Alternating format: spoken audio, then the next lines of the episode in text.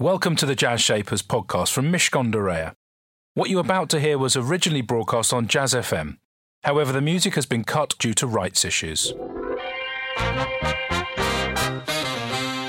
This is Jazz Shapers with Elliot Moss on Jazz FM in partnership with Mishcon de Reya. It's business, but it's personal. Listening colour. Welcome to Jazz Shapers with me, Elliot Moss, bringing the shapers of the business world together with the musicians shaping jazz, soul, and blues. My brilliant change making guest today is Joe Foster, co founder of the global sports brand Reebok. Grandson of the shoemaker J.W. Foster, the inventor of the spiked running shoe, Joe and his brother Jeff were born into the family business. But after two years away from home on national service, the brothers returned in 1955 to find the business struggling and rooted in the past. Joe and Jeff decided to create their own brand, focusing on the growing athletics market and after taking evening shoemaking courses, they launched Mercury Sports Footwear, as it was then called, from a, quote, ramshackle Bolton factory in 1958.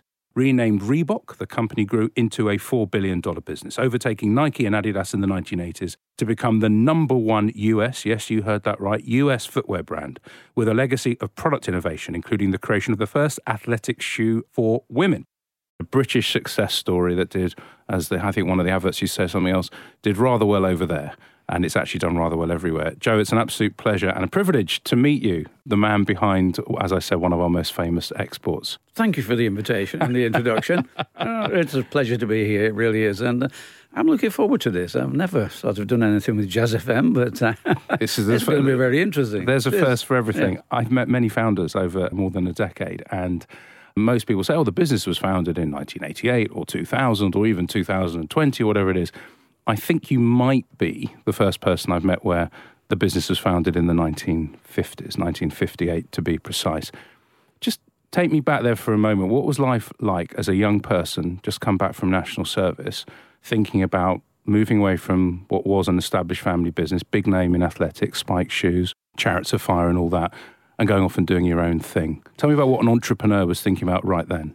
Well, you know, we came back, as you explained, we came back to a failing company. We didn't know that before we went off to do two years of national service. We were part of a family. Mother does everything, makes the bed, makes the meals. You know, she's there. You go away for two years, though. And, uh, you know, your eyes are opened. All of a sudden, you, you have to look after yourself. You, you, you think, you know, I've got to do it then you have to do it. Jeff went to Germany and he saw Adidas and Puma and what they were doing as far as the footwear scene was concerned. So when we came back and we came back to the family, we, we came back with a little more sort of uh, seriousness, should we say, a little more, oh, yeah, we've really got to think about business now. What are we going to do in the future? Uh, instead of just sort of work for the family business. And uh, unfortunately, my father and uncle, they had inherited the business from uh, my grandfather Grandmother was all right while she was there. She seemed to keep them together. But she died. While we were away in national service, she, she had actually died. And so when we came back, they were feuding. They were fighting with each other. Literally, on occasions, we had to drag them apart. And you're thinking, just a minute, this is not going to do any good for the business. We're going nowhere. And uh, you, have heard of Adi Dassler and uh, Rudy Dassler. They fought. They were exactly like my father and uncle. But they had the good sense, at least Rudy probably had the good sense to get out of the business and go and set up Puma. Unfortunately, father and uncle, they just kept fighting. And whatever we did, we said, look, you know, we've got to change. We had no salesmen. We've got to get salesmen out there. We've got to do some marketing. Marketing, what's that? That was a new word, you know, marketing. Yeah, we've got to do something. We've got to really build the business. Otherwise, it's going to die. My father, all he said to me is, Look, Joe, when I'm gone and your uncle's gone, this business will be yours. You can do what you want with it. And I said, Well, Dad, to begin with, we don't want you to go. But this business will be dead long before you are. Didn't make any difference. So we had to leave. And we left because we wanted a future. We could see there was a future in the business and there's competition out there, but we left because we wanted to grow a business. Uh, but Joe, at that point, how, how old were you in 1958? I'd be 23. 23 year old young, young person, yes. young person comes back from national service, has family business over there. And obviously, you know, I come from family business. You sit at the kitchen table, you see it in the factory, you see it. You, you get mm. the sense of what's going on. But how did you know that you needed to fix the sales? How did you know about marketing? You're a young fellow. I'm just interested that the things you talk about now as if they were just you know, natural to you, people listening will go, well, how did he, how did he even know where to start? How did he even know what the language was? Because again, in the 50s, there was no press of a button internet. There wasn't an amazing access to what was going on globally. And you talked about the, the, the Dassler brothers and literally mm. opening across the street and all that. Exactly. But to find that stuff out, though, in the 1950s, not an easy task. I, I guess really that because my father and uncle were just on opposite sides, as it were.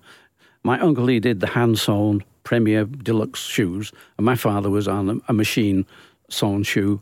They ran two different businesses, and uh, what we found out is, you know, when you whatever it is, you read in magazines, you're seeing things in, you know, you go to sports shops and you're seeing Adidas appearing in the, in these shops, and we're thinking, why are we not there? Why is Foster not there? What are Foster's not doing? We have a letterhead from the 1920s, and my grandfather was supplying 95 Premier, well, it wasn't Premier then, but all, all the teams in, in the UK. And I know that the only one I couldn't find on there was Tottenham Hotspur. Apart from that, Man United, Man City, Arsenal, Everton, you name it. They were supplying them with training shoes and football boots. And I didn't know that at the time. We only found that because as Reebok grew, we decided to dig back and we had time, we could put people to it, and we dug back into the history. So my father and uncle must have known that. What happened? You know, and you say, well, how did we realize? I think we realized the fact that uh, we were young, we were adventurous. We need to do things instead of being a passive business, because that's what Foster did- had become a passive business, just waiting for our orders to come in. Just last year, we got so many orders. This year, we'll get some. but those orders were coming later and later in the year because somebody else was fulfilling the early order situation. So we knew father and uncle fighting, the business was going nowhere. It was instinctive, but it was sort of a reasonable calculation. Sounds this like, was yeah. going out of business. Sounded like the prognosis was pretty clear. It makes sense that a 23 year old doesn't know what he doesn't know, and you crack on. I'm really interested. There's a, there's a moment when Nike, uh, when Reebok, not Nike or Adidas, when Reebok pops in the 80s, and the, you know we know the story that went from three million dollars to 30 million to 90 million to 900 million. Suddenly, it's it, it goes crazy. Yeah. I would call that the sort of 20 year plus overnight success. Absolutely. yes. What in those 20 years from inception, what was going on in the business just in terms of the, the two or three big themes? Were you just grafting? Were you just trying to make this thing work using all your instincts that you had? And then why, for you, did it suddenly pop? Well, yeah, it's like anything. You could start off a business and give it any name you want, whatever name. That business, you've got to sell that business. That name has got to mean something. You've got to make it happen. And so, yes, you graft in the early days. And uh, we grafted. And, and of course, I'd seen what Foster's weren't doing. We needed a represent, we needed to get on the road. So uh, I tried to get freelance reps to carry the product. That was okay to an extent. But, you know, again, a rep goes in and he has four lines. He, he obviously brings out his first, his best, and his second. And of course, who knew Reebok? So Reebok came out last. So we were doing okay.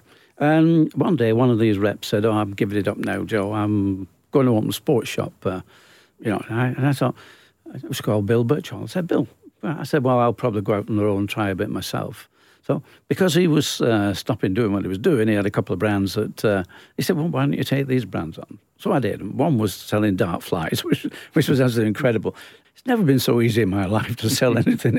you walk in the door, oh, darts, yes. And you come out with about a two hundred pound order for just for dart flies in those days. But anyway, I would go in with Reebok, and uh, I probably found out what the other guys have found out. I walk in and see the guy say, "I'm Reebok," and he'd look at me quizzically and sort of, "Who?" Uh, Reebok. Oh, what do you do? Nice shoes and show him everything. Brilliant. The one thing, I'm, I'm not a good salesman, but I knew everything about our shoes, so he couldn't pick up anything and sort of catch and show him the shoes. And he, you know, more than once they would look up on the stock and say, "Look, I've got Adidas and I've got Dunlop. Why do I need Reebok?" And having had that question put to me two or three times, I decided to stop being a rep. I decided that I'm trying to sell to a man who really doesn't need me. It's only when people come in the shop and ask for Reebok that he will need me. So it was at that point we decided, well, we knew a lot of athletes, and we knew we went to went to races and sell out to the back of the car, and you get hundred athletes running past, and I'm thinking, these are my customers. Hmm. How do I get at these customers? Well, luckily, the three A's in those days, the Amateur Athletic Association, produced a handbook. And the handbook had about 200, 300 clubs, all affiliated to the three A's. And in that, they had the name and address of every secretary of every club. Well, that became a no-brainer. That was that was out go the letters. So out went 300 letters. I, look, we're going to give you 15% discount if you want to buy our shoes. If anybody in the club wants to become an agent, he can have 15% and so on. I got 100 agents from the first letter. Brilliant. I'm now selling. Yeah. A second letter, just those people who didn't seem to respond first time. And I got another 50. So I'm growing agents. And then the telephone rings, and these retailers, they're on the phone. I believe you're selling direct to our local athletics club. Uh, yes. Well, look, look, you stop selling and we'll, we'll stock your shoes. And I thought about this and I thought, I said, no, I'm sorry, we're not going to do that. You can have the shoes at wholesale price. I'm only giving these guys 15%, and I'm sure you give them 15% anyway if they come in as a club. But we will advertise you, and uh, you can have the business, but we're not stopping. So basically, what you've just described, Joe, is channel distribution strategy, right? That's what people would call it in the parlance now. Right. You, you totally identified that and you said that this is what we're going to do. How did that translate into sales? How quickly did you see an uplift in what happened to the brand? We did see a quick uplift, but the best thing that happened to us is that we became number one, we became associated as the athletic shoe in the UK. It gave us credibility. We started to box above our weight. That people used us as, yeah, well, Reebok. They're the ones. You know, you buy those shoes. So, yes, we did we did get sort of an increase in sales, but you know, in in the UK, football football is king, and as far as volume is concerned, that's it. But we couldn't get into football, mainly because we just set our factory up for two hundred and fifty pounds, and that's about it. Sort of thing. We didn't have a lot of money, and football by that time was owned by Adidas. Adidas had come in and. You know, they owned that area, and, and to sort of compete against them, we were not big enough already. So, the thing the thing for me was okay, we'll grow all we can grow in athletics. And then I had my eye on America because every college, every university has coach. And a coach is God over there. And you actually go to a lot of those universities on a scholarship, a sports scholarship. So 350 million people, and the available spending money is so much bigger than the UK. In fact, we, we did a bit of a study later on, and we found out if you call America 100, the nearest to them was Germany at 35, then Japan came in at 30, and the UK came in at 20. So there's five times the amount of business that I was doing in the UK I could do in America. So mm. that was my vision. That was the next place, and we're going to come back in just a few minutes to find out how Joe Foster took America by storm, which is exactly what they did. You're listening to Jazz Shapers with me, Elliot Moss, and Joe will be back very shortly. He's the co-founder of Reebok. Jazz Shapers on Jazz FM. In partnership with Mishcon de Reya. It's business, but it's personal. You can enjoy all our former business shapers on the Jazz Shapers podcast, and indeed you can hear this very program again if you pop Jazz Shapers into your podcast platform of choice. So if you've got a smart speaker, just ask it to play Jazz Shapers, and there you'll be greeted with a taster of our recent shows. But back to today's eminent guest, Joe Foster, co-founder of the global sports brand Reebok. Again, it's very hard in a short period of time, Joe, to traverse all these years. I want to come to America in a moment. But you talked about the fact that the, the Dassler brothers squabbled. You talked about the fact that your dad and your uncle were, were squabbling then. For the two of you, you and your brother, how did you decide what you both focused on during the time that you worked together? And were there squabbles? Well, you know, we never, never had a crossword. It's, it's amazing. I, I think two things. Jeff probably thought I was mm, the one who could do more talking than of the two of us and get on with talking. But really, he loved being in the factory. He just loved making shoes and doing all the work they had to do to uh, take it from a drawing into uh, an actual product. He, he, just loved that. So he said to me, Joe, he said, uh, I'll look after the factory and you do everything else. Oh, okay. Everything else. And so I did everything else. and in the everything else, when when were you at your happiest, Joe? When was when was Joe Foster going, This is what I'm born to do, this is the fun bit? I guess that came about when I started traveling and meeting people and seeing how really we could get the brand to grow. Is that where so, you get your energy from when you when you're doing that stuff? We mentioned America. Yes. So when you first start traveling to America and you're trying to build up the Reebok presence, was that for you? As you look back, do you go, "That was actually a really great moment"? But that was a challenge. You know, I I love the challenge. Sitting in the office doing things. Um, I did a lot of designing. In fact, the one thing I designed was was a shoe that got us a five star shoe, and that's we- we're going back now 50, 60 years, and that is still a major seller for Reebok, the Roadstar, and I, and I drew that. So I, I like doing the drawing as well. I, I like drawing the, the shoes out. But uh, as I said, that's that sole, which is not this one, but we we have a lot of them. Jo- And- Joe's got special Reeboks on. Only, only the only pair in the world to have JWC, your initials on one, and eighteen 95. ninety five on the other, which is the the, the that was the day my grandfather, the year my grandfather, at 15, he actually invented his uh, spike running shoe. And am I right in saying that Harold Abrahams and Eric Liddell won gold in the 1928 Paris Olympics wearing J.W. Foster running shoes? You're correct. That's good. I'm pleased that's good because that's one of my favourite films ever. I Yes. cry quite a lot at films, and that is one that, that totally gets me on every level. Absolutely every level. Yeah. So, so traveling, designing, and like as you said, you do everything else. Was there stuff that you didn't like doing? Uh, not really. I thought it was an adventure.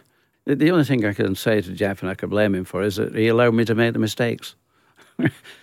But mistakes are important, right? Again, people we live in a very perfectionist culture, and it sounds to me like that wouldn't wash with you. You'd be like, "Well, just crack on. Got to do stuff." Well, yeah, it's, it's like problems. Mistakes and problems are the same thing. You learn a lesson.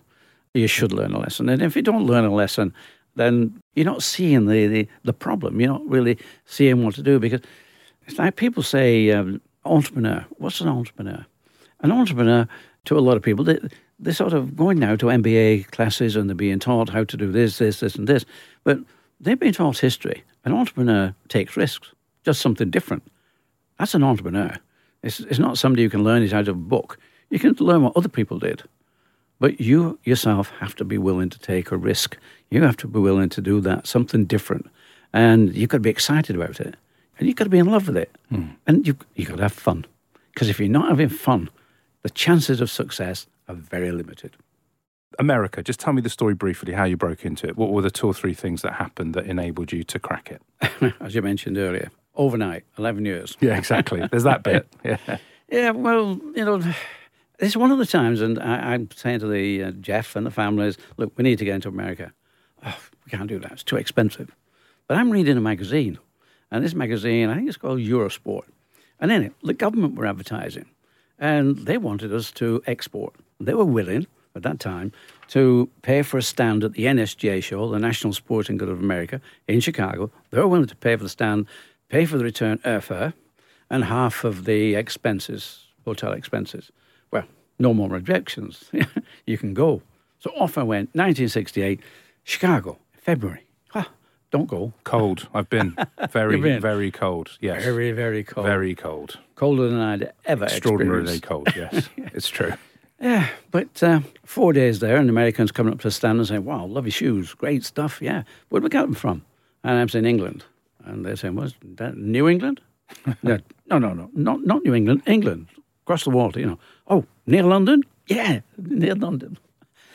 you get a message. The thing is, I needed a distributor, and uh, this is 1968. And when did I get a distributor? 1979. Ah, okay. And then about two, three years later, Jane Fonda, aerobics, focus on that, and off you go. Suddenly you're away to the races. Absolutely. I made it sound easy. Of course, it wasn't. It was that. It was that bit in between, and a whole series of decisions. I'm sure that you had Well, to we, make. I had at least six failed attempts at getting a distributor. Good guys, have a go. they'd take the shoes and whatever. But we're trying to push into the market. Our lucky break came. I mean, we had a lot of luck, but running, running became a big category in America. So from being nothing during the seventies, running became probably the biggest category uh, that the Americans were actually competing in and whatever. And a, a magazine started off as a single page. By 1975, it was a 50 page full colour, and that was Runner's World. yeah. Runner's World, fantastic. And Bob Anderson was really full of it. And the thing is with Bob Anderson, he was so full of it, he decided he'd tell everybody which is the number one shoe to buy. Okay, you got 350 million Americans, 10% were probably running, 35 million. And you know, you tell an American this is the number one shoe, well, at least 10% of those, three and a half million, wanted that shoe. Phil Knight, Nike, he was the number one shoe. Yeah. Yeah. But he's bringing these in from Japan. Tiger, Onitsuka. Now, they were actually making for him at that time. And uh, could he get the shoes he wanted? No. They couldn't turn up the wick. They couldn't turn on that production. So the idea that Bob Anderson had, he could, he could put a number one shoe out there, failed. He tried it twice, but it failed. He changed it then to star ratings. And five stars, that would be your top shoe. Fantastic. And there could be four or five shoes, five star. And they'd go four star, three star, two star. I, I knew we could make a five star shoe. I knew that. The number one, that's a gamble. A five star shoe, I knew we could make it. And I designed Aztec. And there I am, 1970. Well, we tested out in 1978 at the Commonwealth Games. In fact, what we tested out was our gold range. Our gold range was a spike called Inca, um, a road racing shoe called Midas, and our training shoe Aztec. We got a shed load of medals. Fun. In 1979, February, I'm back in America with my shoe, which I'm going to say this is a five star shoe. Okay, first one on the stand was Kmart. You heard of Kmart? Big retailers in America. And he wanted 25,000 pairs. Well, our factory, that's six months' work for our little factory in, in Bolton. well, uh, yeah, okay. But one of my friends, he just set up the sports division for Bata. Bata in those days were the number one shoe manufacturers globally. They were big. He said, We'll help. Fantastic. But came Kmart said, But we want a better price. Mm, right. And I knew what that meant. That meant we had to go to the Far East, we had to go to South Korea, and we could get them from South Korea at half the price, or less than half the price. But I already had a contact. I knew that if we actually got a five star shoe, we would have to up our game manufacturing wise. We'd have to do more shoes and probably better price. So I already had a contact in South Korea. But all these foundations are being laid, and a decade later, around the late 1980s, you're now the business is in now the billions of value. Then there's a big corporate event, and I want to when we come the other side of the traffic and travel, I want to find out about what happened in nine, the late 1980s when you moved from a management role into an ambassadorial role, and basically why we're sitting here right now and why you've written the book called Shoemaker. Why now? I want to come back to all of that. Don't go anywhere because Joe Foster's my business shaper. He's the co-founder of Reebok. We've also got some Sam Cooke for you as well. That's all come up in just a moment here on Jazz FM. Jazz Shapers on Jazz FM. In partnership with Mishcon Rea. It's business, but it's personal. Joe Foster's my business shaper just for a few more minutes, co founder of Reebok. You may have heard of them. They were a $4 billion business when, when Joe was around. They've uh, still around just over a billion. They've just been bought uh, recently again from Adidas, the Authentic Brands Group, ABG. And back then in 1989, you leave the business. You, you talked a lot about the challenges, and you were in that business, you know, for what is that, uh, 40, it's about four, 30 31 years, years, 31 think, years, yeah. can't do my maths, Yeah. 31 years, which is a fair amount of time.